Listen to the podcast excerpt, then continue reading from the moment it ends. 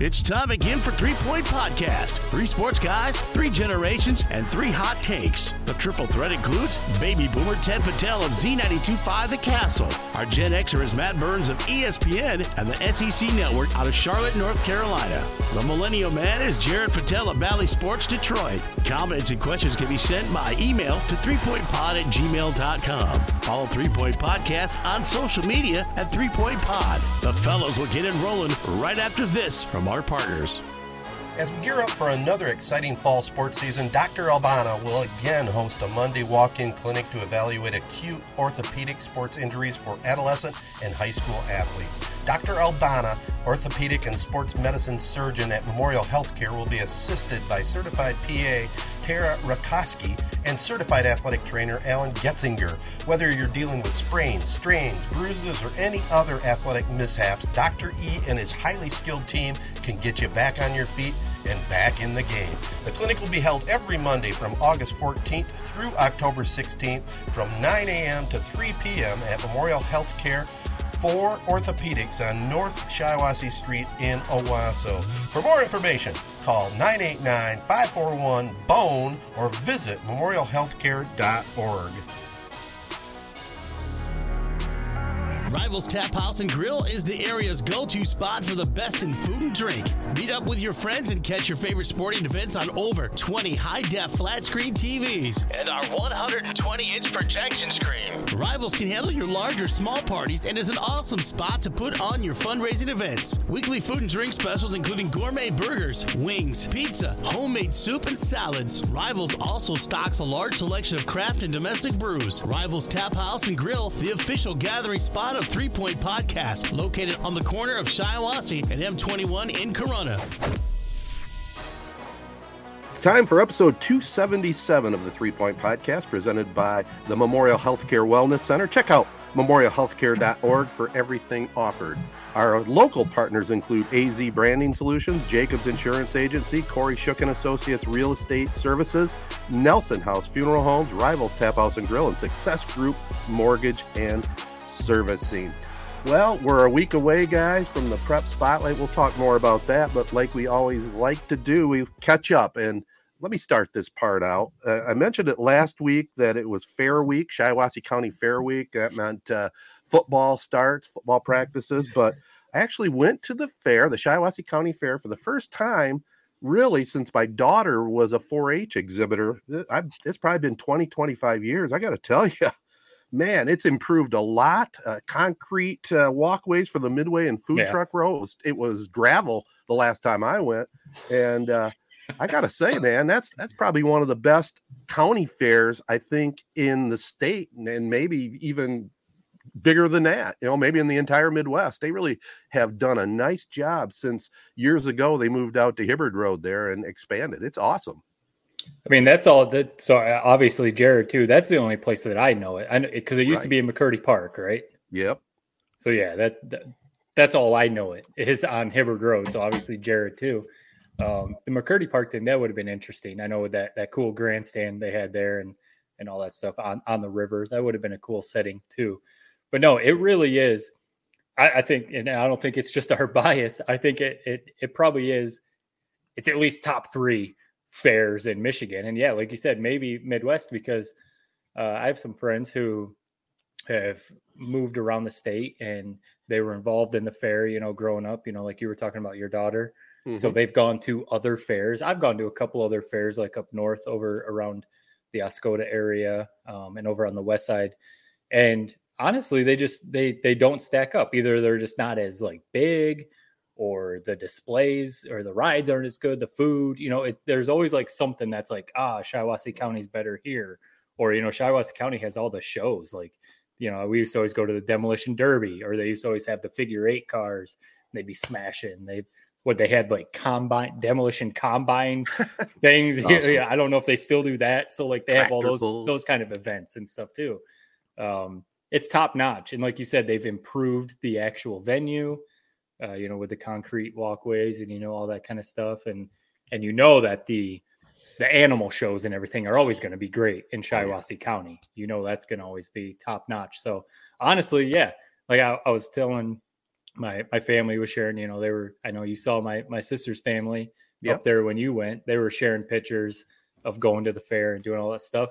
It makes me like nostalgic, and it makes me miss going, because it is a really cool, it's a really cool thing to do, especially when you got some kids, you know, to to enjoy it too. So yeah, can't beat the Shiawassee County Fair, that's for sure.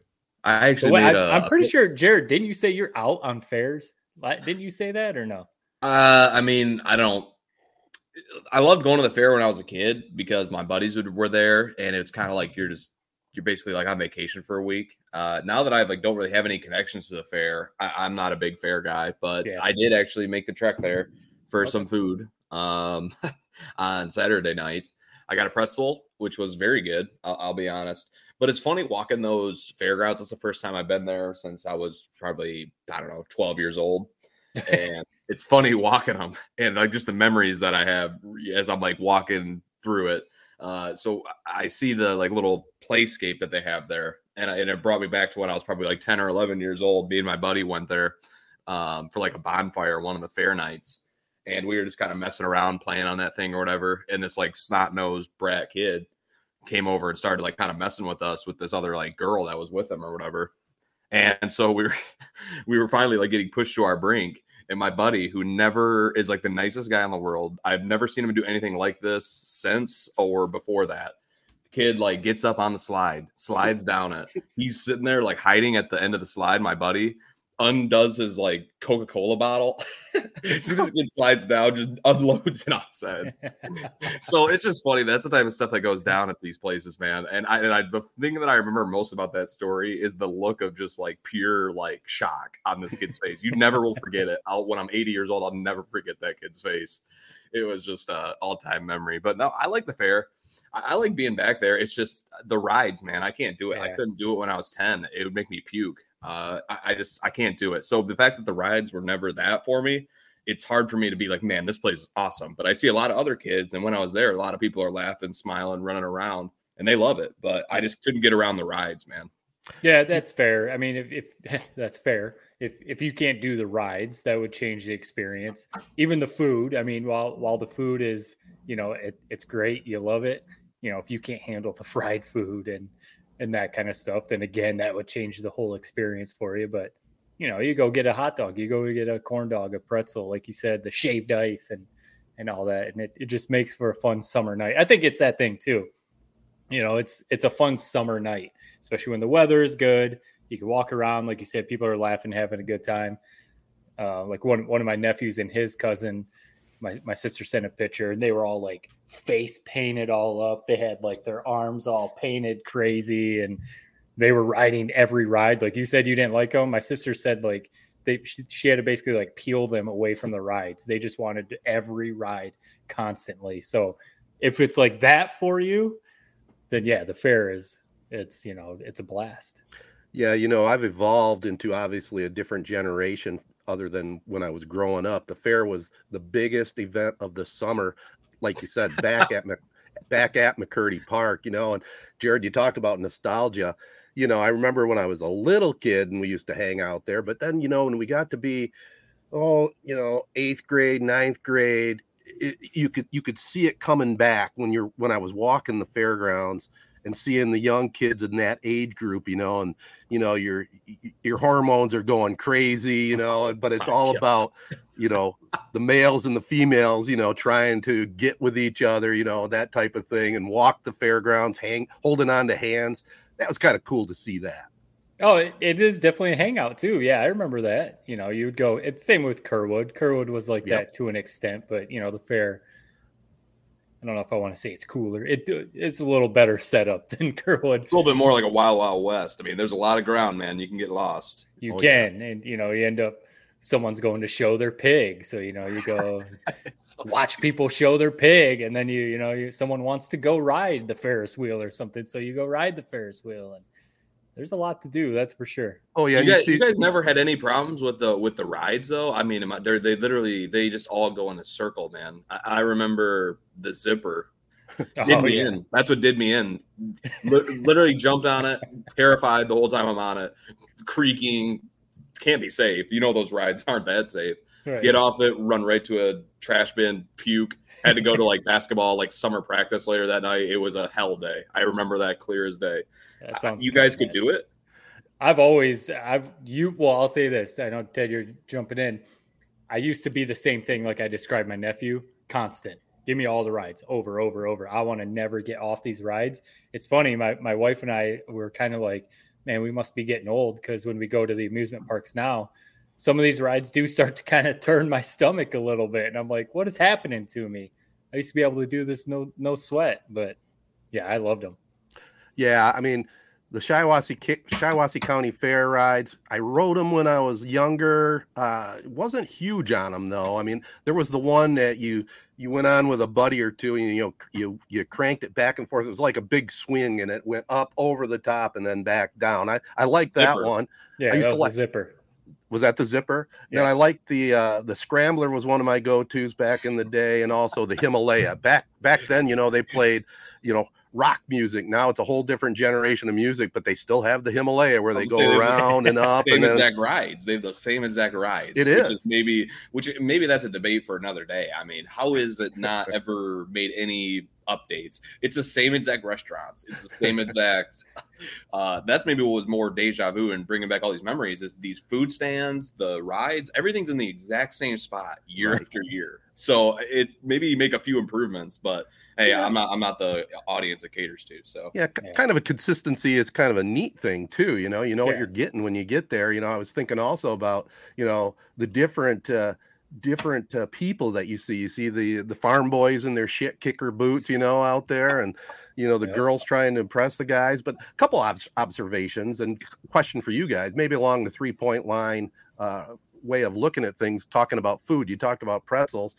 Just it, right off the cuff, do you have like a top three foods? And I could start it because I got a thing of french fries, homemade french fries, a yeah. corn dog. I didn't get a fat ball, but that would be my third thing, because when I was a little kid, that was right. The very first food stand when you walked into McCurdy Park was a fat ball, and it's basically just a glob of fried donut with chocolate or strawberry filling in it, probably a million calories, but used to love those things.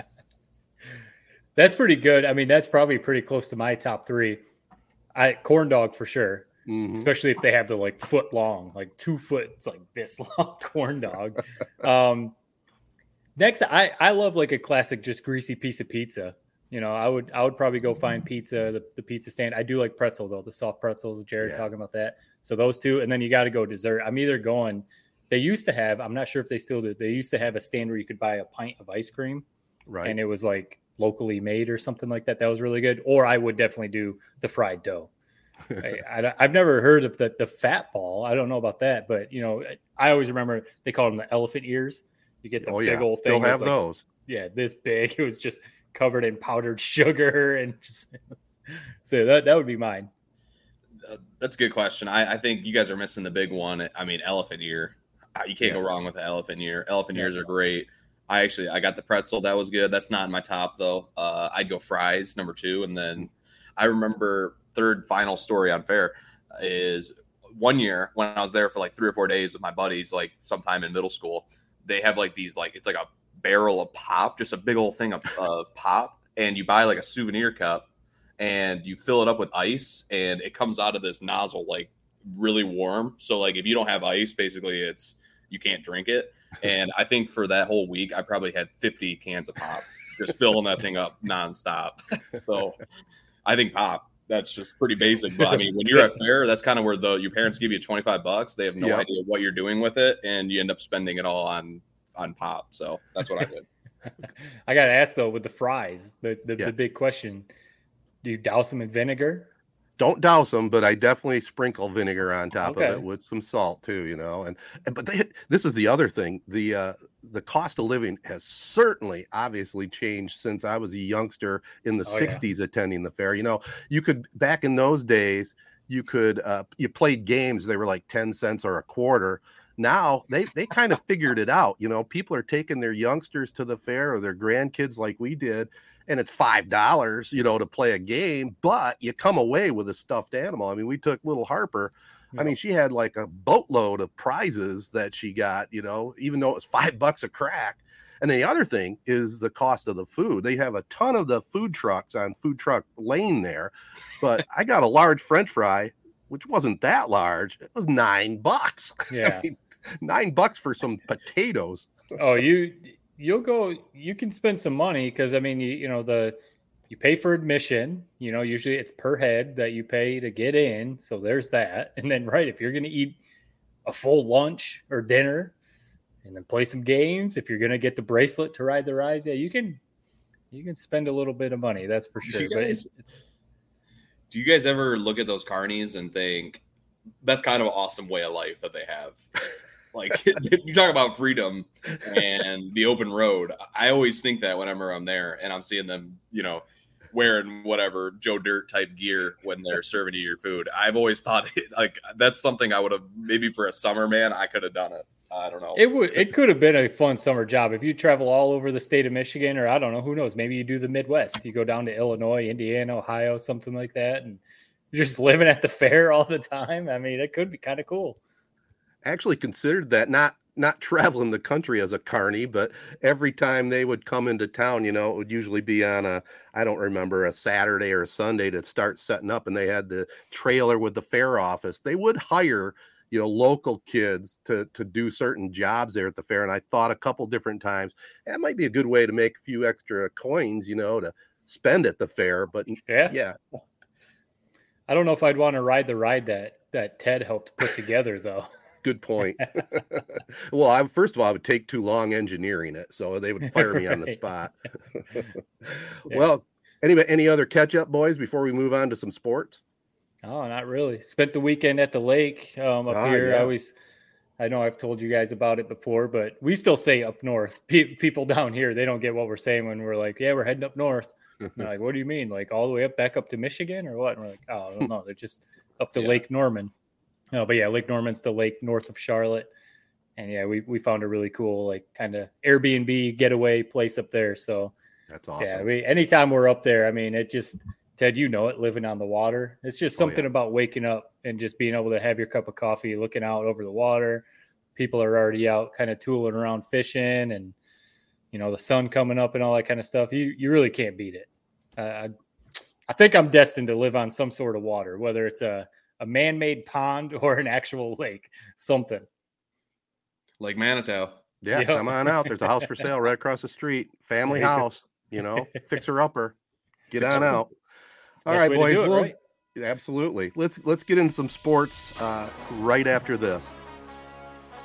Nelson House Funeral Home's number one goal is to serve the families in our area. The Nelson House staff are proud to serve our local community with reliability, integrity, and compassion. Unique service representing unique lives, ensuring your loved ones receive the honor and celebration they deserve. Founded in eighteen eighty and continuing the tradition today with chapels in Owasso, Chesaning, and New Lothrop. For more details, find them at nelson dash house dot com or call nine eight nine, seven two three, five two three four. Jacobs Insurance Agency has served Shiawassee County and the surrounding area since nineteen seventy-seven. Just like Three Point Podcast, they've had three generations. Gary Jacobs Senior, Gary Jacobs the second, Brian Jacobs, and Noah Jacobs working for you. Jacobs Insurance Agency is a big supporter of our area schools and our sponsor of the Prep Spotlight, with offices in Waterford and in Owasso on M twenty-one just west of Home Depot. Stop in or go online to jacobs insurance dot com to get a quote or get your questions answered by one of their industry pros. Insure everything, local, independent, and trusted. It's the Jacobs family working together to protect yours. Jacobs Insurance Agency.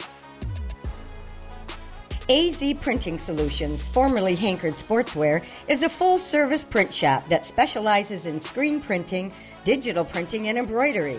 They pride themselves on giving a great product at a great value. The area's go-to printing solution offers a one hundred percent guarantee to exceed your expectations.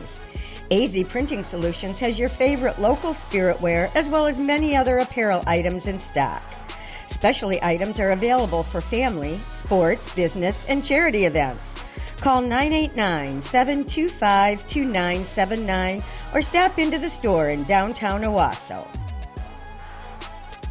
All right, guys, quickly, I just want to jump into right out of the gate our prep spotlight presented by Jacobs Insurance Agency. We're going to have our sixth annual three-point prep pigskin preview coming up on our next podcast. You know, really looking forward to it. We got right around a dozen different uh, local media and whatnot lined up to give their viewpoints on the different areas of the state. We've got a representative, Jeff Kimmerly from the M H S A A. We've lined up the uh, I don't know if anybody's heard from Jerome Murphy personally, other than reading his articles, but we've got the exclusive. Jerome Murphy from the Argus Press is going to come on, talk about his career, which is winding down, and also take a look at Shiawassee County. I tell you what, we get a lot of uh, a lot of good support from our listeners when we put this out. It's a lot of fun for us, and and I can't wait. Yeah, I mean, again, we say it all the time. It's such a cool spot for people who, I mean, you don't have to be like a junkie for high school football if you just enjoy the sport. It's a good pop it on and you get a preview for the whole state of Michigan. Obviously, you'll hear if you live on the west side, if you live up in the U P, we have someone from up there. If you live over in the Thumb, we have someone from over there, Detroit, you know, Flint, everywhere. Mm-hmm. Get a little preview of your area and hear about some other areas of the state. It's it's really cool, and it's a great way. We always drop it the week, usually like the week of the start of the games. It's a good way to kind of get you geared up for the season. So, yeah, we always appreciate all the – the people who help us out and, you know, give us their, their preview of their area. And um, we're, we're pumped for it. It's fun.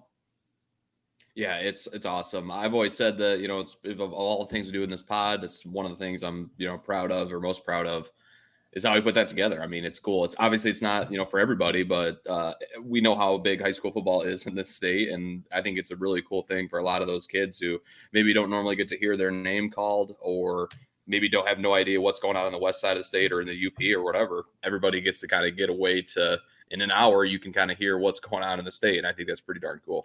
Yeah. And kudos to Matt too, for putting it all together once we get all the interviews in, but uh, it is a lot of fun. And uh, I did have one story that kind of blew my mind uh, th- this week in high school football. Heartland High School. Okay. They've got an enrollment of almost two thousand students. They're not going to have varsity football this year because lack of upperclassmen. I, I don't know if that is uh, the state of high school football moving forward, but it, it boggled my mind when I saw a, a Division One school, not enough players to play on the team that are juniors and seniors. Just came out of nowhere, canceled the season. That is crazy. I, I wonder if it, because like you said, it's a large school. It's not somewhere small, you know, that right. Maybe the enrollment's just down or something like that. But I wonder if it's just, are people more playing soccer? Are they playing other sports, golf or something? Is, is yeah, it... Maybe they have lacrosse. I didn't dig deep into it. Right. You know, maybe they're spread too thin for fall sports, but it still was a shock. I know they have I know they have lacrosse, but I still, I don't, I mean, this makes no sense. I know. Yeah.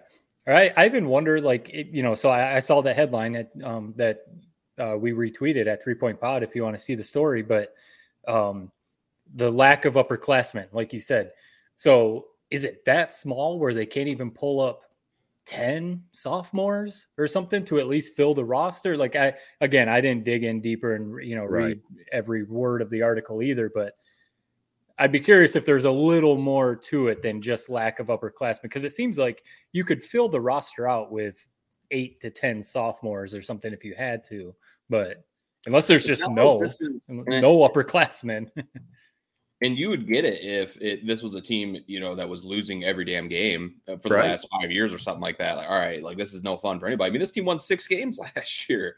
Wow. Uh, lost to undefeated Brighton, uh, nine to seven. I mean, this was a district championship regional qualifier like level team. To have that and then just a year later we're done. I, I just it's it's kind of mind blowing, like you said, Ted. Yeah. Yeah, so I mean, I I wonder if, like, I don't know who the coach is, and I so I'm, this is pure speculation. I know where you're going. But I wonder if the players, if there was some disconnect there, maybe, you know, players didn't want to play or something for the coach, or if there was something like that going on, more than just lack of numbers. Will there ever come a day where there is no football? If you guys had to, I know that's it would be a while from now, but do you think that that day is coming? It's funny you say that. I, I was we me and. Again, referencing the group text that with a bunch of my Corunna buddies that I talk about a lot. We were talking about that actually like a week or two ago, uh, kind of like the ebbs and flows of kind of football or the popularity, or maybe something like this, a school that's down right now and they're not able to have a team. It seems like it's on the uptick right now. It seems like there for a while, for sure, with the safety stuff, the C T E and everything like that, maybe people were starting to back away from football a little bit. But now, I don't know what, what you guys think, but I, it seems like it's, I don't know what I want to say, like back to normal, but it seems like it's back up. A lot, a lot more kids playing. I think it's maybe spreading out, more kids playing soccer or even lacrosse or something like that. But I, to to your your question, will it ever be no football? No, I don't. I don't think that's ever going to be a thing. But not in my lifetime. Yeah, maybe yours, Jared. Yeah. I, I'd be surprised. I I would think before there was ever no football, maybe they go full on flag football or something like that. But never no football. Yeah. I mean, isn't it? But doesn't it just show you that it's like the the Generation Z or whatever you want to call it is yeah. football is not. They do not care. I don't. I don't know. I, there are still kids that love it, obviously, but this is a you know one of the biggest high schools in Michigan saying we're not going to have football this year. You don't really hear any outcry from it. It's just kind of all right. Well, there goes their there goes their years. There goes their season. I have one quick little. Uh, it's not even a story. It's a tweet I saw that I thought was pretty pretty hilarious, and you had to appreciate it. Uh, Jason Hutton actually tweeted it out. Whitehall was supposed to be Division Five this year, but they oh. elected to play in Division Four. Uh, and I just saw the quarterback's uh, post about it, or what he had to say. He basically said, "Yeah, we have unfinished business in Division Four," and I just oh, thought that was hilarious. You never see that. Wow. So just it's funny the duality of the sport. Oh, there's one school that can't even field a team, and there's other one that's like licking their chops. They they could add an easier route and maybe competed against a Corunna. Instead, they're like, no, we're sticking up here in Division Four. We're going to compete here. So I just thought that was pretty awesome. Yeah, that's pretty cool. And it, that's actually, I don't know, it's kind of like badass to have that kind of mindset to know, like, no, we want to stay in Division Four. We want to try and win one here in Division Four. That is kind of funny because, yeah, like you said, you could have dropped down a division and probably made a little bit of a run because I know Whitehall is a, a pretty strong program over there. So oh, yeah, yeah. that is funny. Yeah, Q B Kyle Stratton said that. Yeah. So wow. Love his confidence. That's awesome. yeah. yeah. Uh, before we move on to talk some college football, just just a little promo, Z ninety-two point five, the Castle Game of the Week, the opener this season, Eaton Rapids at Owasso, historic Wilman Field. Looking forward to that. And, you know, we touched upon it a couple different times, guys, but I am looking to uh, do maybe six or seven Facebook Live Corunna Cavalier games, you know, depending on uh, uh how I can put it together, but uh, it's just going to be an extra feature. Everybody out there pays for the N F H S. You know, you'll, you will have an opportunity to maybe see Corunna for free uh, on Facebook Live on our Three Point Podcast site. So that's going to be down the road. And, you know, I'll probably be, I'm, I know I'm going to be sitting in on at least three Castle Games of the Week. Casey Smith going to take over the play-by-play primary duties.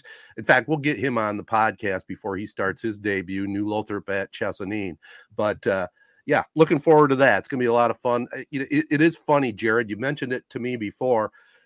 It is kind of a weird time for me to step away with our Corunna Cavaliers looking pretty promising, but I'm glad I'm at least going to have a chance to to still be involved in some way. Well, yeah, we saw um, now now friend of the podcast, Tyler, who runs the the Twitter site, uh, yes. Michigan High School Football Frenzy. Um, he's going to be he's he's going to give us some some content for the Prep Pigskin preview too.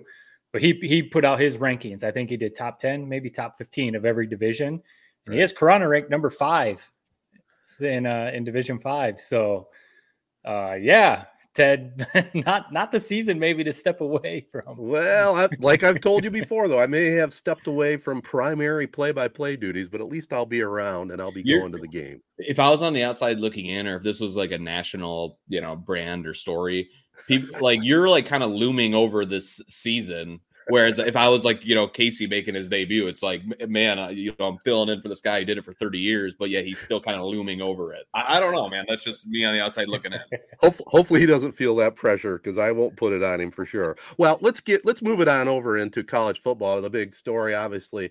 What in the hell is going on with this Jim Harbaugh story? I mean, it's bizarre. It's bizarre. It to me, it seems like uh, who's who's going to be more um, stubborn. Is I think what it comes down to. So yeah, for anyone at this point, probably everyone at least knows the gist of what we're talking about, but anyone who doesn't. So Harbaugh is getting investigated. It's a lot of alleged stuff because no, nothing is coming out being proven yet. Alleged stuff that happened during the COVID year. Recruiting infractions. They had contact with some recruits that they weren't supposed to during a dead period during that COVID season. And then allegedly, again, he bought some recruits who were on campus some burgers, some lunch or whatever. That's not necessarily what he is getting investigated for. I mean, they want to know what happened there or what he may get suspended for. What the big deal is, is the N C double A asked him about that. And Harbaugh basically said, whatever, man, worry about something else. Like, I don't remember, you know, mm-hmm. go, go deal with other stuff. Are you really going to ask me about these things that happened three years ago, buying them lunch, you know, blah, blah. So the stuff that actually happened are, is pretty minor, but if he really was lying or if he really was covering up is what the N C double A is trying to say, that's kind of like a major infraction. So that, that's what I guess the big deal is. And the N C double A, they they came to an informal agreement that, that ever what came out three weeks ago or whatever, two, three weeks ago, a four-game suspension. That was going to be the agreement. Cool, done, four games. We're done. Yeah, let's we're, move on. We're up. Move on. Well, some panel got together. They had to approve it with the N C double A, and they said, no, we want to dig into this more. And so now we're back to this thing is open. And Harbaugh's back to, unless the University of Michigan – decides to suspend him, which, you know, they're not going to because they've got his back. Harbaugh's going to be coaching every game this season, like he probably should have been in the first place.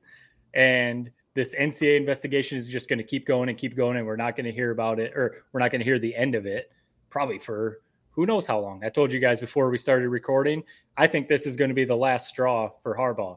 He's been dancing around the N F L for basically ever since he came to Michigan every offseason.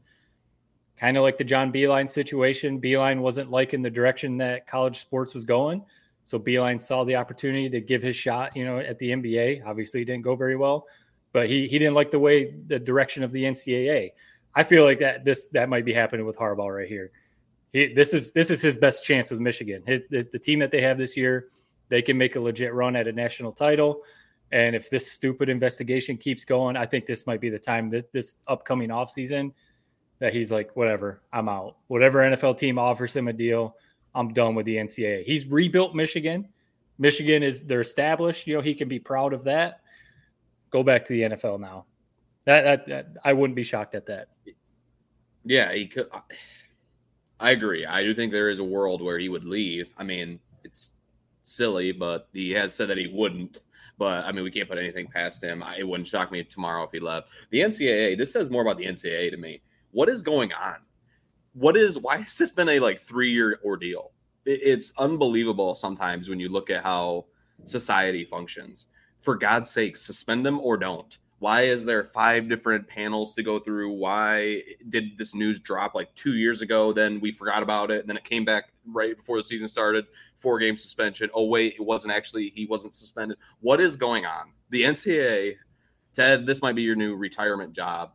Throw in an application, because for the love of God, they have no idea what they're doing. What this just it's just annoying. It's a there. I don't blame guys like Beilein or Jim Harbaugh a couple years ago saying, "I'm out, dude." Right. What, what in God's green earth? Who cares about this stupid story? I, and and I don't blame Jim Harbaugh for being this kind of stuck up type way when they come and ask him about it. It's so dumb. A cheeseburger, watching recruits via Zoom. Bringing guys in during COVID for recruiting visits. How dumb. Yes, it's yeah. against the rules. You are but so right. It, they are making trying to make some example out of them, and it's just making themselves look like idiots. It's yeah. ridiculous. And I think right now, if Harbaugh, if his heart is in Ann Arbor and he wants to stick around long term, right now is the time to strike. I mean, the N C double A, they're weakened, man. All these super conferences getting together. I think these athletic directors should have their own clandestine meeting, get together and say, F the N C double A. We're going to run this thing ourselves. I think Ward Manuel needs to back Harbaugh one hundred percent and yeah. go to war and and just take a stance right now. Don't, you know, they're staying real silent and all this. Take a stance. I'm backing my man Harbaugh. He turned the program around. If he truly, truly wants to stay as Michigan's head football coach for the next ten years, man, all the power to you. But I don't, I wouldn't blame him to leave either. It's a yeah. bunch of crap, and the N C double A is a joke. Yeah, no, you guys, you guys are spot on. And we, I think we, when we talked about it a couple of weeks ago, and everyone else has too on Twitter, wherever else. Okay, if he, if he's legitimately covering something up, you know, okay, you know, you shouldn't do that. But to Jared's point, what they're so hell bent on investigating is so minor. When you think about a lot of the other stuff that other schools have done when it comes to recruiting violations, and I mean, geez, we don't have to get into it, but you know. Assault situations and, you know, all this other stuff that the N C double A doesn't seem to really care as much about. But when it's Jim Harbaugh, right, for some reason, they just don't want to put this away. Like, yeah, they could have easily just been like, come on, man, let's, what do we want to do? Uh, suspension? Do we want three games, four games? Let's just get this over with. Call it good. And instead they're going to let it drag on. And it, I, like I said, I, I think it's more who's going to be stubborn. Who, like, the N C double A doesn't want to back down to Harbaugh, and Harbaugh does not want to back down to the N C double A. And that's as that's as dumb as it gets, because I, I'm with you, Ted. I, I'd be curious. Like, I, I mean, we could look it up. You know, I, there's probably articles, or we, we, you know, we could look something up. Like what, what the what the school's like commitment to the N C double A is. Like what really? It would take for the schools to just say, basically, no, we want out of the N C double A. Like, no, yeah. we don't. The Big Ten, I mean, obviously with all this conference realignment, the N C double A can't do anything about it. If the, the presidents and the athletic directors and everyone agree to U S C, U C L A coming to the Big Ten, the N C double A can't say yes or no. So T V money, and if they can, you know, kind of have their own like rule makers and, you know, all, all the logistics and stuff like that, do they need the N C double A? I guess is what I'm saying. I, I really don't think so, you know. I wonder if like March Madness, if that's like an N C double A tournament. Yeah, it is. You know, stuff like that. You'd have to figure that kind of stuff out. But I don't know. Get yeah, someone like Mark, get someone like Mark Cuban behind it, and he can like right. fund it all. It's dumb. They they don't know what they're. They've never known what they are doing, man. Uh, I mean, you're watching this Johnny Manziel doc, mm. and he was suspended for a half uh, for everything that went down in between his freshman and sophomore year. Suspended for a half. Uh, Harbaugh, I mean, look at N I L. There's no guide rails. There's no regulations. There's no rules. It's the wild, wild west. Yet they they know that that's such a massive undertaking, and they get that under control, that they decide they're going to devote all this energy to Jim Harbaugh and trying to get him suspended for four games.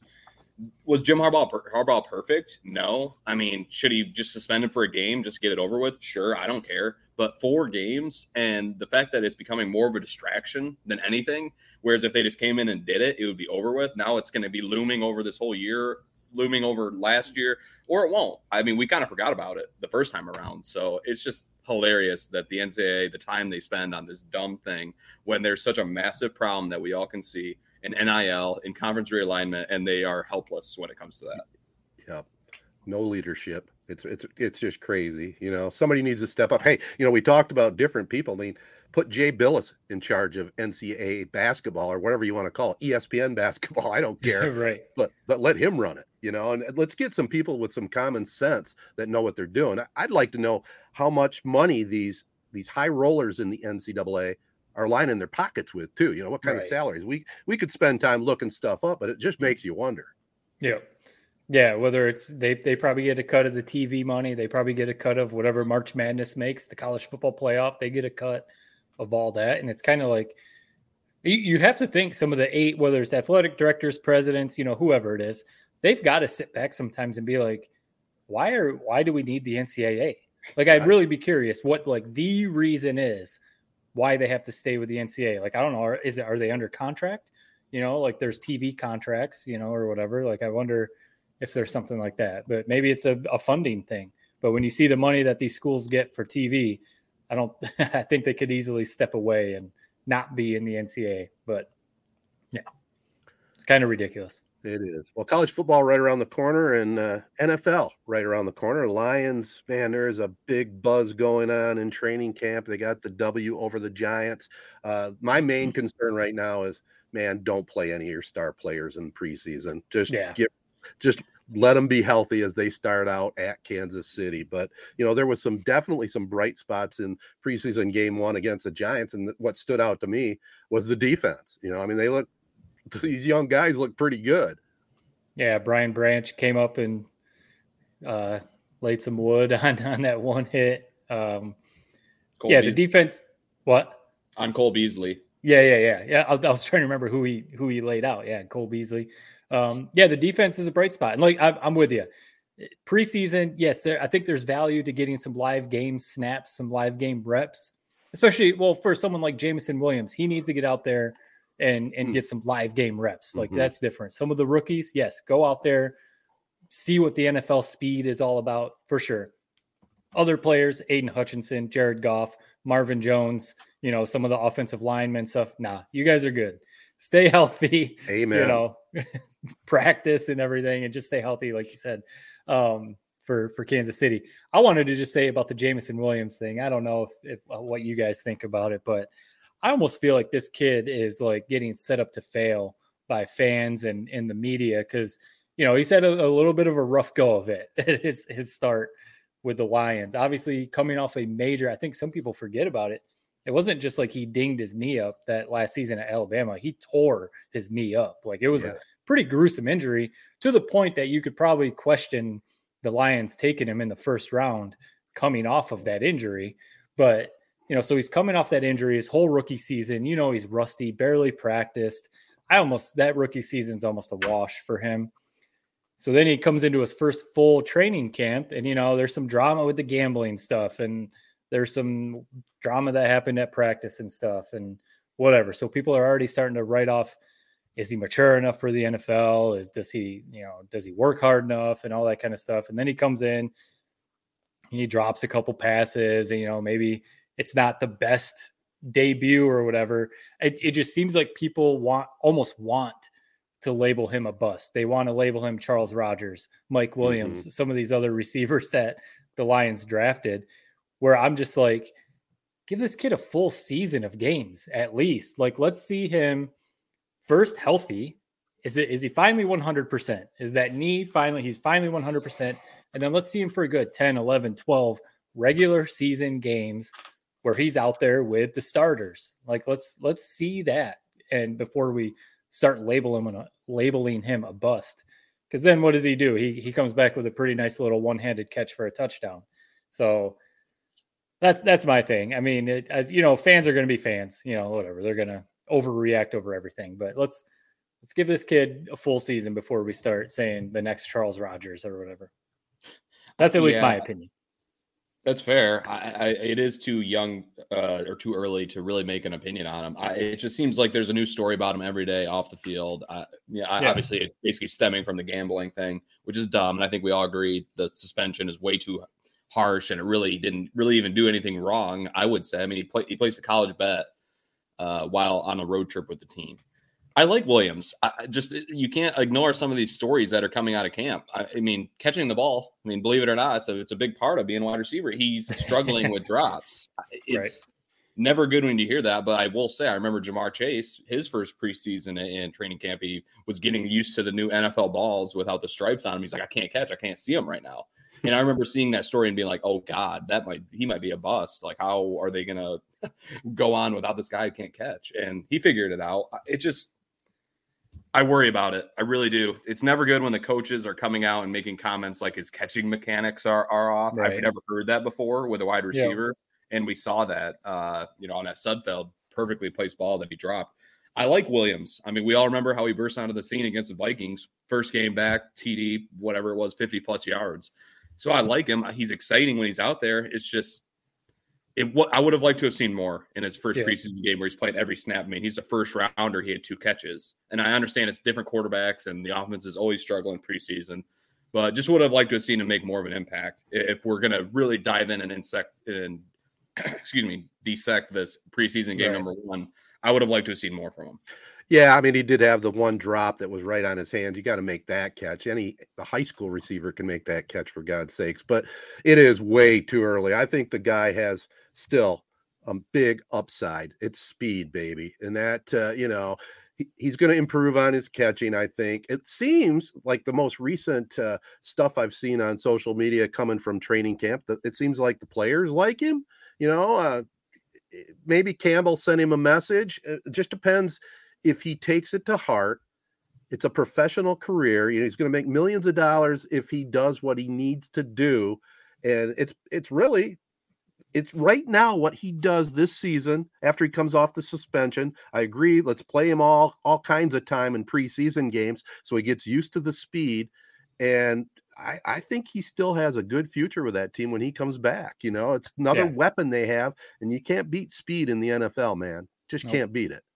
It, yeah, especially if, if he's not going to be expected to be the number one, the the Calvin Johnson, the Randy Moss. You know, if if Amon-Ra Saint Brown looks like he's probably he's the number one receiver, yep. and even Marvin Jones coming back, you know, a veteran receiver can can be in that, you know, one of the starters. If Jameson Williams is just kind of like the speed guy, just burn it downfield, and if you're open, Goff is going to bomb it out to you.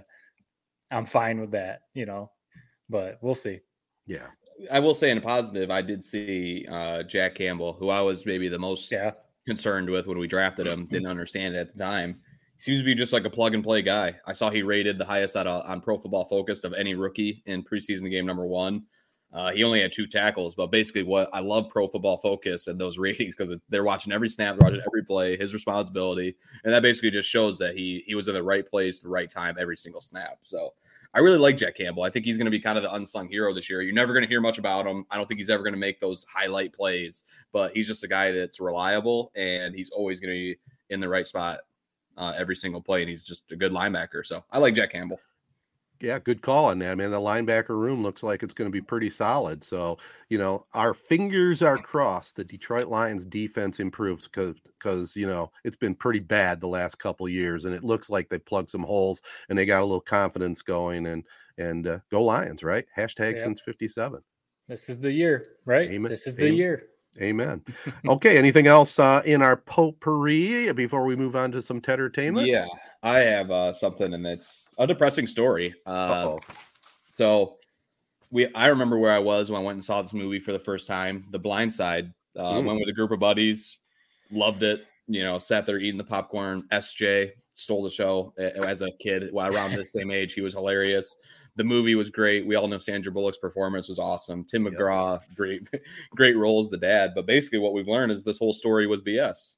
Um, so, an uh, article came out yesterday, in case you didn't see it, basically saying that uh, Michael Oher, who is the the star of that movie, um, basically they had never even adopted him. They basically signed a Britney Spears-esque conservat- conservator- conservatorship over him, basically where they could make business deals on his behalf, but they didn't adopt him really at all. And they made this move, you know, three months before he turned eighteen. So it didn't even really matter. And what the worst part about it is they tricked him. You know, this is an eighteen-year-old kid, doesn't really know what the difference is. They explained, oh, it's just basically a title. It's the same exact thing as getting adopted. No, it's not. And then you read more into the movie and how these royalties have been getting dished out.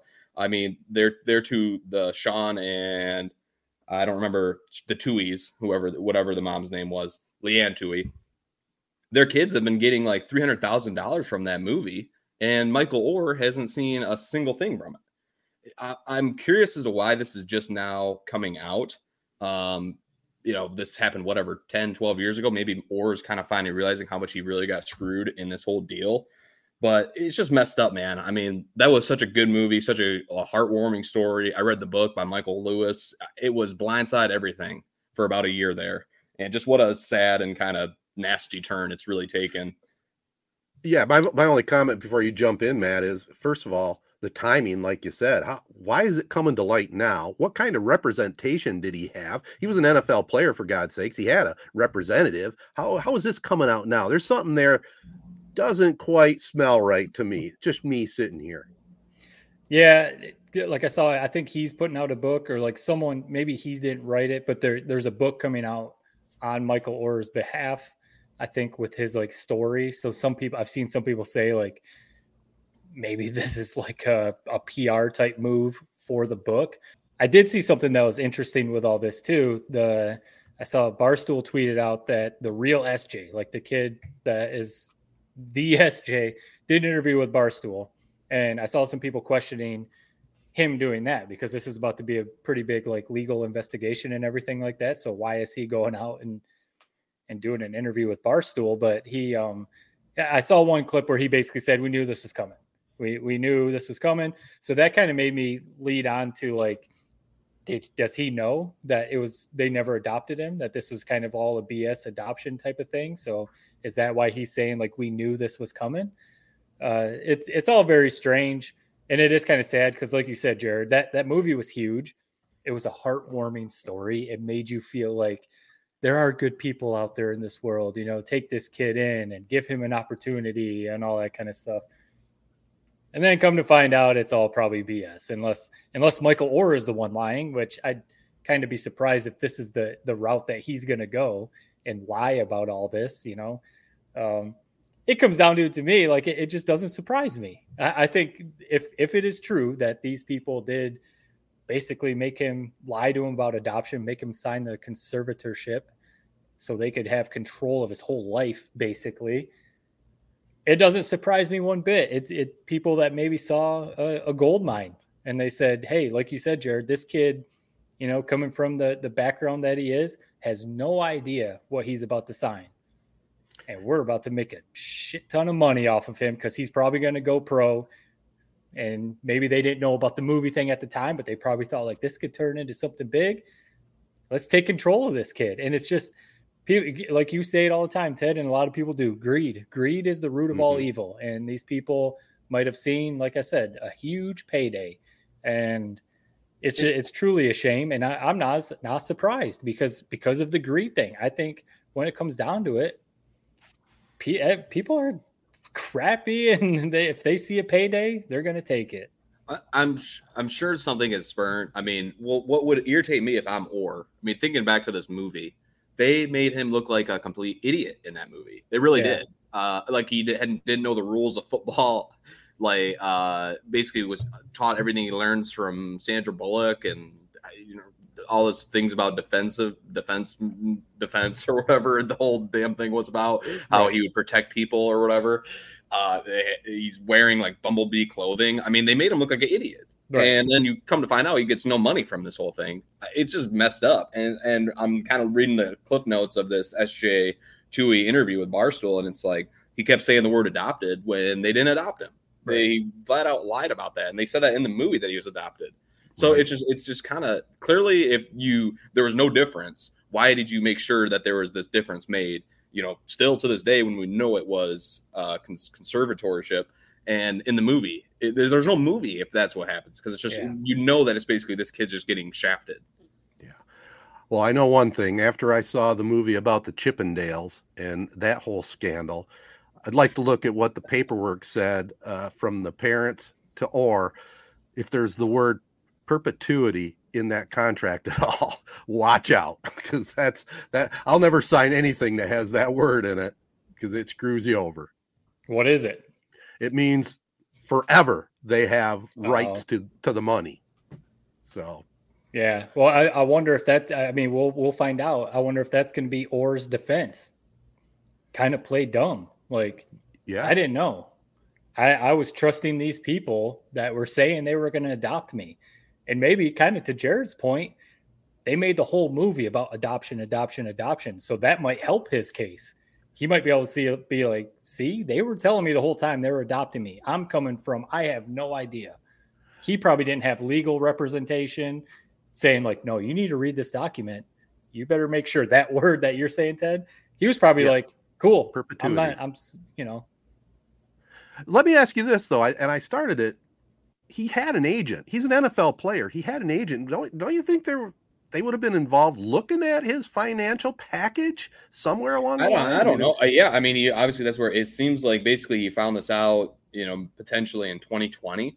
Uh, right. It's kind of what Tuohy's arguing is that, you know, oh, he didn't just find out about this now. He knew it in twenty twenty, even if that's the case. I mean, that's messed up, man. That's still really messed up. Yeah, right. I would agree. It is kind of surprising. I don't know how whoever his agent was. I mean, who knows? Maybe it's the Tuohy's agent, you know, set him up with this agent or whatever. Could be. Could and be. That wouldn't surprise me. So it's just, it just sucks because it was such a, like you said, heartwarming story. And it just seems like the internet and real life kind of ruins everything nowadays. And, and that just sucks that the ending of that story, if you ever wanted to go back and rewatch it, it's like, you almost can't now because you know, yeah. it's all B S. It just sucks. That's the turn that this took.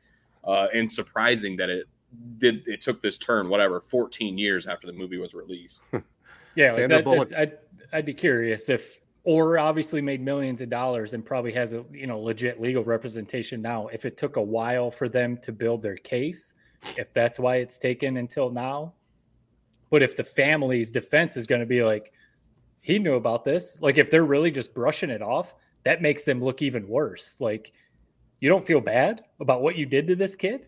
You don't feel bad about lying to him, about being adopted, about basically stealing all of his money, about his story. You don't feel bad about this. Your defense is just, yeah, he knew about it. He signed the paper.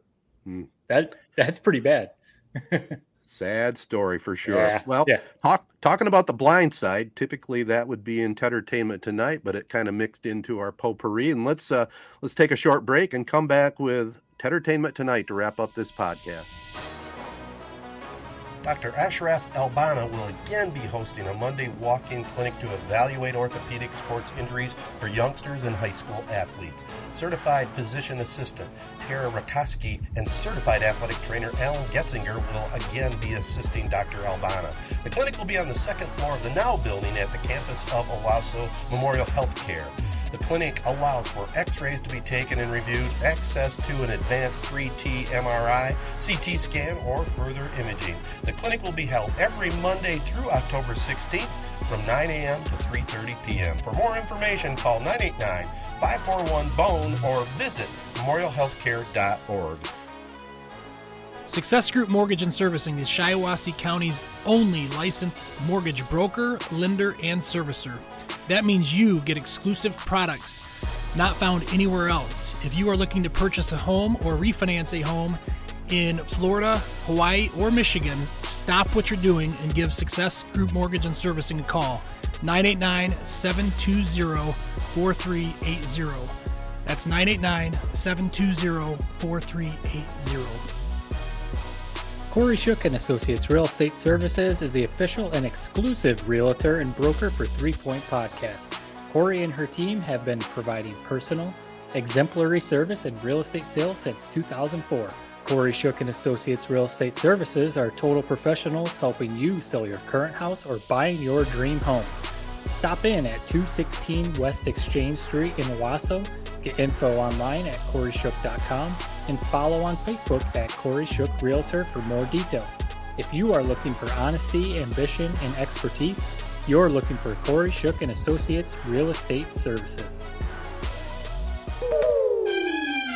All right, Jared, you set it up first. I mean, you talked about Johnny Football and his slap on the wrist for half a game suspension. Watch The Untold on Netflix on Johnny Football.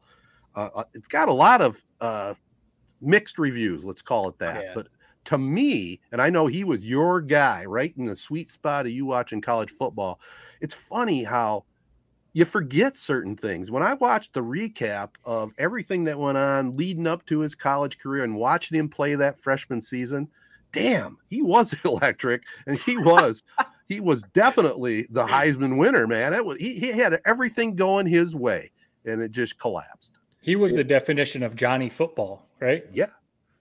A lot of guys have had that nickname, but Manziel was like the definition of that. That season was, I mean, that was the Manti Te'o year. That yeah. was maybe, in my opinion, and I was right in middle school, right in the sweet spot of loving sports and all that sort of thing. That was the best year of college football. It really was, in my opinion. Uh, if you put Michigan biases aside, where Michigan's had great years since then, that was Michigan football at its best. You still had the traditions of the rivalries. You know, the Pac twelve still had teams that were competing out there that were good. Uh, yeah, but in terms of this actual doc, I, and and maybe this is the right way to, to compare it. I didn't like it. But then again, I'm Johnny Manziel's, you know, maybe number one fan. Not the more and more I've gotten to know his story, it I've definitely lessened. But, you know, back in the day and leading up the last, you know, whatever, five, six years, go throughout his N F L career, I was the number one guy. I know everything about him. I know all these stories. Obviously, there's some new ones that broke, uh, such as, like, he he never came from oil money. There was some cool moments like that in the doc where you kind of shed some light on things that we still didn't really know a whole lot about.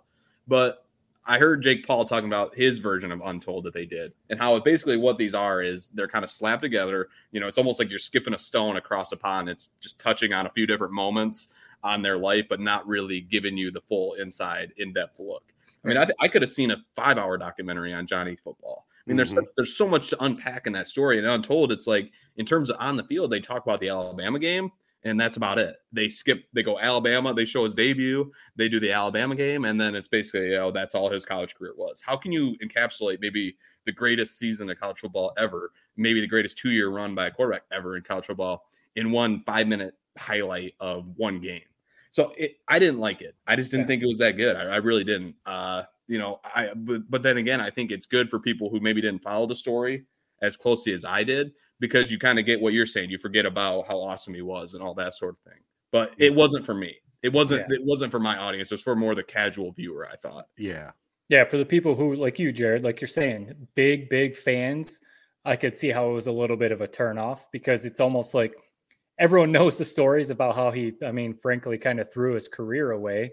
And it was, it was cool to see him maybe, you know, coming to realization of that and, you know, opening up about certain things. But right, they didn't necessarily give him much credit at all for what he actually, he really did do. Uh, I thought, it, you know, I, I thought it was pretty good, because it's nice to see some of the backstory and see maybe what really this kid was going through. Because, you know, you try and, at least my the, the way I thought about it, you try and put yourself in that place and be like, if you're all of a sudden, you just burst onto the scene and you're the biggest name in sports. I mean, when, when Johnny Football, when he was playing, he was as big as LeBron James. You know, he was as big as anyone. Everyone knew who Johnny Manziel was. And, you know, you're going to be a first-round draft pick, Heisman Trophy winner. You're beating Alabama. You're doing all this kind of stuff. Everyone loves you. You're going to Vegas for parties. Everyone, you're You're partying with all the celebrities and all that kind of stuff. It's easy for us to sit back and be like, he threw his career away. What a waste. He just threw it all away and everything.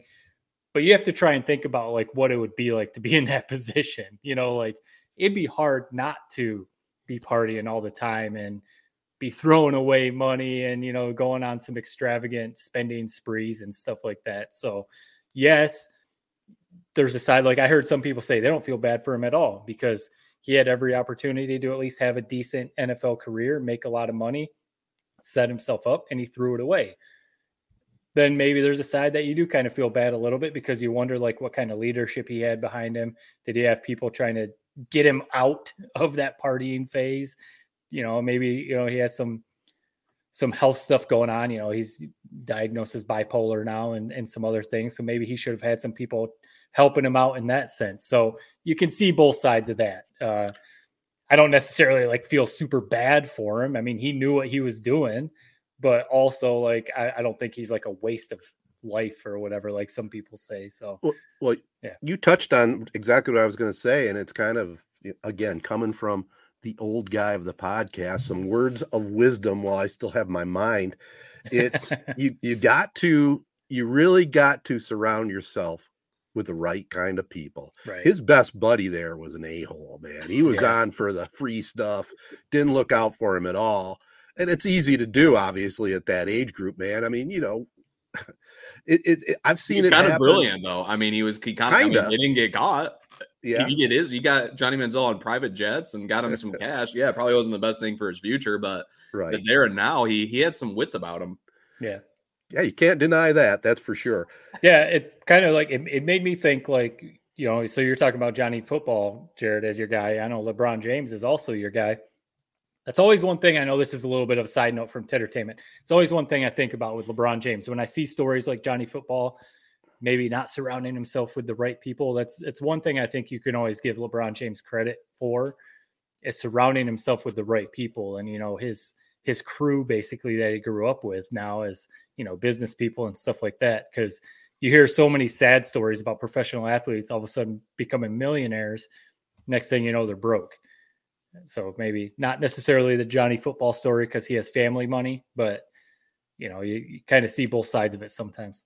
Yeah. Kind of crazy. It doesn't happen more, honestly, is my, I right. don't know. I don't know. I mean, you're Johnny Manziel. How in God's green earth do you decide I'm going to go buckle down and watch ten hours of film right now? I, I don't know. Zero. I mean, it'd be hard, dude. Right. I don't, it's kind of like, I don't blame you for what happened. It it was a whirlwind. Yeah. Uh, you just wish he had better people in place around him that maybe could have kept him on the straight and narrow. Like you wonder what, what would have happened. Let's say he's at Alabama. You know, I just wonder what if under Nick Saban's kind of guidance, maybe eventually he still would go off the rails, but you got to think his it maybe would have been at least a delayed a little bit if Saban was his head coach. And yes. Not just that, if he would have been Alabama and then maybe not drafted by the Browns. Right. It's almost like he was set up both ways. Texas A and M was just a free-for-all, and then he got drafted by the Browns, maybe the worst franchise in the N F L. Like, yeah. Yeah. And, and then the doc didn't make Kingsbury look like he was looking out for him either. He kind of no. just was shoveling things under. Oh, you're hungover. That's okay. You better play good. You know, just, that's some. Well, I don't know. It's like there was no. It's like you. I, I. It's a hard thing. It's like I just don't know if there's a world where he doesn't go off the rails. It's yeah. like you hear. It's like that was kind of what Kingsbury was basically saying by that. It's like he was yeah. going to do that. Like we couldn't really stop him. Yeah. I mean, you see that. Like he literally watched zero hours of film. In the N F L, that's like that's like kind of crazy how much you like do not care to do yeah. that. You know, I mean, if you're a freaking freshman quarterback, you watch at least some film every week. Right. Uh, it, it, just crazy, man. Well, his mental mental being and and substance abuse definitely altered his thought process without a doubt. Yeah. Uh, next thing I wanted to throw up uh, on the on the podcast here, Jared's going to want me kicked off of Tedtertainment tonight again because watching the Johnny Football doc Untold. I had never seen the Manti Te'o doc, and I watched that, the two-parter. Wow, wow, wow, wow. A whole different viewpoint I have on him now. I can see why he got catfished. I can I can just see the whole thing. I give that a three out of three, man. That was it blew my mind, and I know it's old news, but if you haven't seen it, I'd say check it out. What what do you guys think about that one? I so I haven't watched that one. I've always wanted to go back because I've heard people say it is very good. Oh, more more in the sense of like you get a little more because we all remember that story when it was like you said, Jared, during that season when it was all happening. Yeah, Notre Dame going to the national title game, and you know all of a sudden it comes out that it was you know, wild. This, this heartwarming story. Everyone thought he had this girlfriend and all this stuff, and there's this whole story. He's up for the. a linebacker up for the Heisman Trophy even, and all that kind of stuff. And then it comes out. It's fake. Right. There is no girlfriend. It's all fake. This. And then, yeah, we didn't even really know what catfishing was then. Like that's exactly. kind of, a, it was kind of a new thing. What is this catfishing? So because of all that, because I remember, you know, um, that whole experience, I have wanted to go back and watch that documentary because I heard it's really good, but watch it, man, watch it.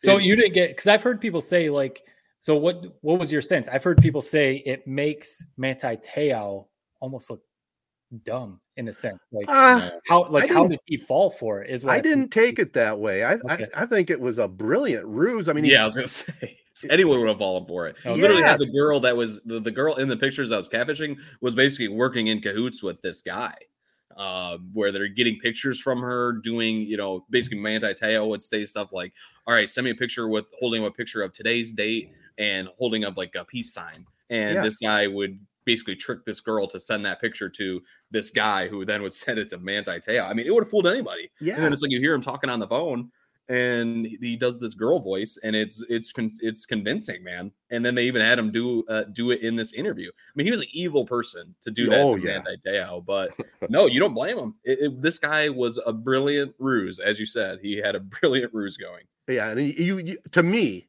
after watching it, it'll be interesting to see what Matt says. I, at the time, I didn't have a lot of strong feelings about him, but I kind of was along the lines that, how could you be so stupid, you know? But now that I've watched it and, and saw the whole thing unfold in a two-parter, uh, he was he was obviously fooled by a brilliant ruse, like I've said, and it really makes you feel sympathetic to him. I mean, yeah. to, to have to go through that, and especially, you know, I won't ruin anything, but you know, it, it all comes down to that national championship game and uh, what was going on at that very point. You can understand it now, why they got killed and why his mind wasn't. I mean, whether he, his mind was on straight or not, they still would have got. They, they would have, but still. Right. But yeah, it, no, it sucks because that was a magical year. Um, and it was a crazy story. I mean, his grandma and his girlfriend died on the same day. Yeah. And then he has this absolutely incredible season. I think he had like what almost ten interceptions, or maybe he did yeah. have ten as a Dominated. linebacker on top of all the other plays he was making. Uh, it just, just a crazy year, man. And like I said, one of the wildest years in college football was that twenty thirteen season. Absolutely. Yeah. I got one final thing to wrap this up with. It goes back to my, my morbid viewing pleasure, if you will.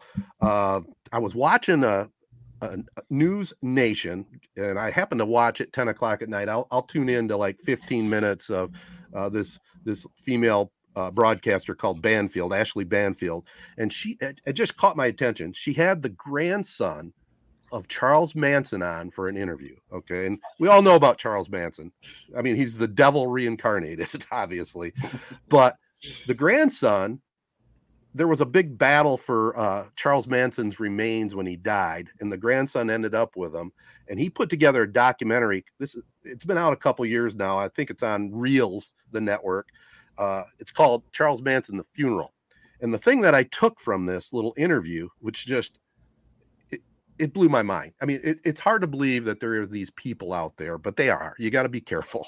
Uh, at the funeral, you know, they had an open casket, and then they cremated Charles Manson, and then they had a secondary ceremony. There were some of his followers back from the late sixties and seventies at this ceremony, and the grandson, in some weird frame of mind, handed out the baggie of ashes to some of the followers, and they could grab a handful, throw it in their pocket. Some of these fools, get this, some of these fools took Charles Manson's, Charles Manson's ashes, took it to a tattoo parlor, mixed it with the ink, and had Helter Skelter tattooed on their body with Charles Manson's ashes. Now, how creepy is that? Here's the thing, man, dude. I, I don't think it's creepy. Those guys are freaking idiots, and I don't know why you give them the light of day watching this stupid doc. They're idiots, man. They're literally jackasses, and you spend the time giving them your eyeballs for an hour on this dumb doc. I'm fascinated, Jared. I am fascinated. Just the, you describing how you found this doc. It's on Reels. It's like what what deep crevices of no. I, I haven't watched the doc yet. I watched the fifteen-minute interview with the grandson, but it did fascinate me to check out this doc if I can come across it. It it is, yeah. You said it fascinates you. It's something. Uh, okay, so it's not for everyone because clearly, no. anytime we bring these up, Jared is out. No. Um, I, I'm with you because it's. I don't know what it is. It's a fascination to be like how crazy some people are. Yes. Like because I'm with you. It doesn't surprise me because I know Manson had some some insane followers like that. But to think that you would, that pe- there's people whose minds are so twisted to take his ashes and have them tattooed into your body is just like unreal. There are some crazy, crazy people out there, clearly. And yeah, I, yeah. I, I'm too harsh on it. I do think the Manson story is interesting, but this is like not even about him. This is about some. It, it's just taken. It's like now it's like we're three degrees separated from from the Manson. Now we're just talking about his idiot followers who haven't done anything since he passed away or since he was killed or whatever. I don't even know what happened to him. He just died um, in prison of cancer, I think. Okay, so since he died, they've done nothing since then to kind of keep this whatever his cult was going, um, except tattoo his ashes into their arms. It's just like we're we're shining light on just some complete idiots, and so it's just funny that you're sitting there watching this when these people don't know what's going on tomorrow. And it's like we're supposed to be creeped out by these guys. They're just dumb. It just, yeah, no, they are clearly dumb idiots. Every word you can describe. Satanic. Satanic. It, it makes me think, you know, there's the the people who got the tribal tattoos or the, the tramp stamps that were popular back in the day. You know, when you when you like grow up and and not necessarily grow up, get older, you know, whatever. And you look back at, you know, some people got tattoos that they, they come to, they're like, ah, not the best idea. Maybe they get it turned into something else or whatever. How would you describe that? Like, say some of these people come to the right frame of mind and then they got to look at their arm and they've got Helter Skelter tattoo. Yeah. Well, like, what would you do with that? You get it covered up or you get it removed? I don't know. That'd no, I, I think. You know, it's those the are way. the type of people who probably they they follow that their whole lives. Yes, they're evil. There's yeah. just evil in this world, and there's evil people, and these people are evil. And I guess the fascination that I have is it's completely polar opposite to how we look at the world. You know, right? How does this happen? How do these how do these people get sucked into it? We know about Manson's followers and how he kind of brainwashed them, and it it was the whole hippie thing and all that. Okay, that's one thing, but there's just people out there that are completely, you know, just evil. It's just like here I mean, in Shiawassee I mean, why, County, why we had is, the whole cannibal Latunsky thing, you know. Right. I mean, is it that, yeah. I mean, you're, you're obsessed with this story now for forty years. Is it that yes. hard to believe that in the real life, like when this actual story that you clearly are obsessed with for forty years Is it that is it that hard to believe that a couple idiots wouldn't have jumped on jumped on his ship? I, I don't I just don't find it. It is fascinating, but I, it's just people are dumb, and you give them something to believe in, they'll follow it, man. And you give them some drugs to help them believe in it, they'll do that too. Now, the question I have then is, before we wrap this up, is are you saying I'm dumb or these people are dumb? I'm not. No, Just I, so I, I know. No, I understand why you. I, I, I believe me. Of all the things you follow, at least this is like a famous, you know, kind of not necessarily murder mystery, but uh, at least this is a famous story that I will be honest. I whenever it does come up, I'm usually I tune in a little bit. It is okay. It's a wild period, uh, and we we just saw a famous movie come out about it. You know, three four years ago, Once yeah. Upon a Time in Hollywood. So yeah, exactly. All right. Well, I knew I wasn't alone on that, so yep. we'll we'll leave it there. We'll call that a positive as as we wrap this up. Uh, this has been the Three Point Podcast presented by Memorial Healthcare's Wellness Center. You know, make sure you sign up for a membership. I got to tell you guys, I kind of slacked a little bit this summer. You know, outdoor activities. I would do some exercise. I I went to the Wellness Center yesterday. I'm back on my regimen. Started it yesterday. Weighed myself in. I was surprised that I didn't gain more weight. So I was I was pleased with the scale reading, and I'm back into it every day, uh, six days a week anyway, and back to watching what I'm eating. So Memorial Healthcare's Wellness Center, it's tremendous. Also want to thank our local partners, A Z Branding Solutions, Jacobs Insurance Agency, our sponsor of the Prep Spotlight, Corey Shook and Associates Real Estate Services, Nelson House Funeral Homes, Rivals Tap House and Grill, and Success Group Mortgage and Servicing. Don't forget, uh, coming up, only less than two weeks away, the Castle Game of the Week, August twenty-fourth, Eaton Rapids at Owasso. We'll have more about that on our next podcast. The uh, sixth annual, boys. It's amazing. Can't believe yeah. it. The prep, prep uh, pigskin preview. Hard to say real fast, but it's going to be fun. Not only it, it makes you think sixth annual of that show, but we've been just doing this podcast for that long. That's what it yeah, makes you, man. Yeah, no doubt. And, you know, I, I, I was doing a little research because, uh, Jared, your dad hooked me into doing a little talk at the uh, local Rotary on Thursday morning, I, you know, just to talk about uh, the career a little bit and then promote Three Point Podcast. But uh, it's... Uh, Yeah, twenty seventeen we started this little thing, and we're still doing it. It's amazing. It's crazy. Yep. All right, peace and love. Everybody be kind out there. Stay away from the Manson followers, and thanks for listening. Hey, gang, please consider a donation to the A L S Association Michigan chapter, serving people with A L S and their families since nineteen eighty-eight. There still is no cure for Lou Gehrig's disease, and every ninety minutes, someone is diagnosed with A L S. For more details, go online at webmi dot alsa dot org. Three Point Podcast is a Sportsnet Michigan Three Point Podcast production. Subscribe and share on Apple Podcasts, SoundCloud, or any of your favorite podcast hosting sites. Comments and questions can be sent via social media at Three Point Pod or by email to three point pod at gmail dot com. Thanks for listening.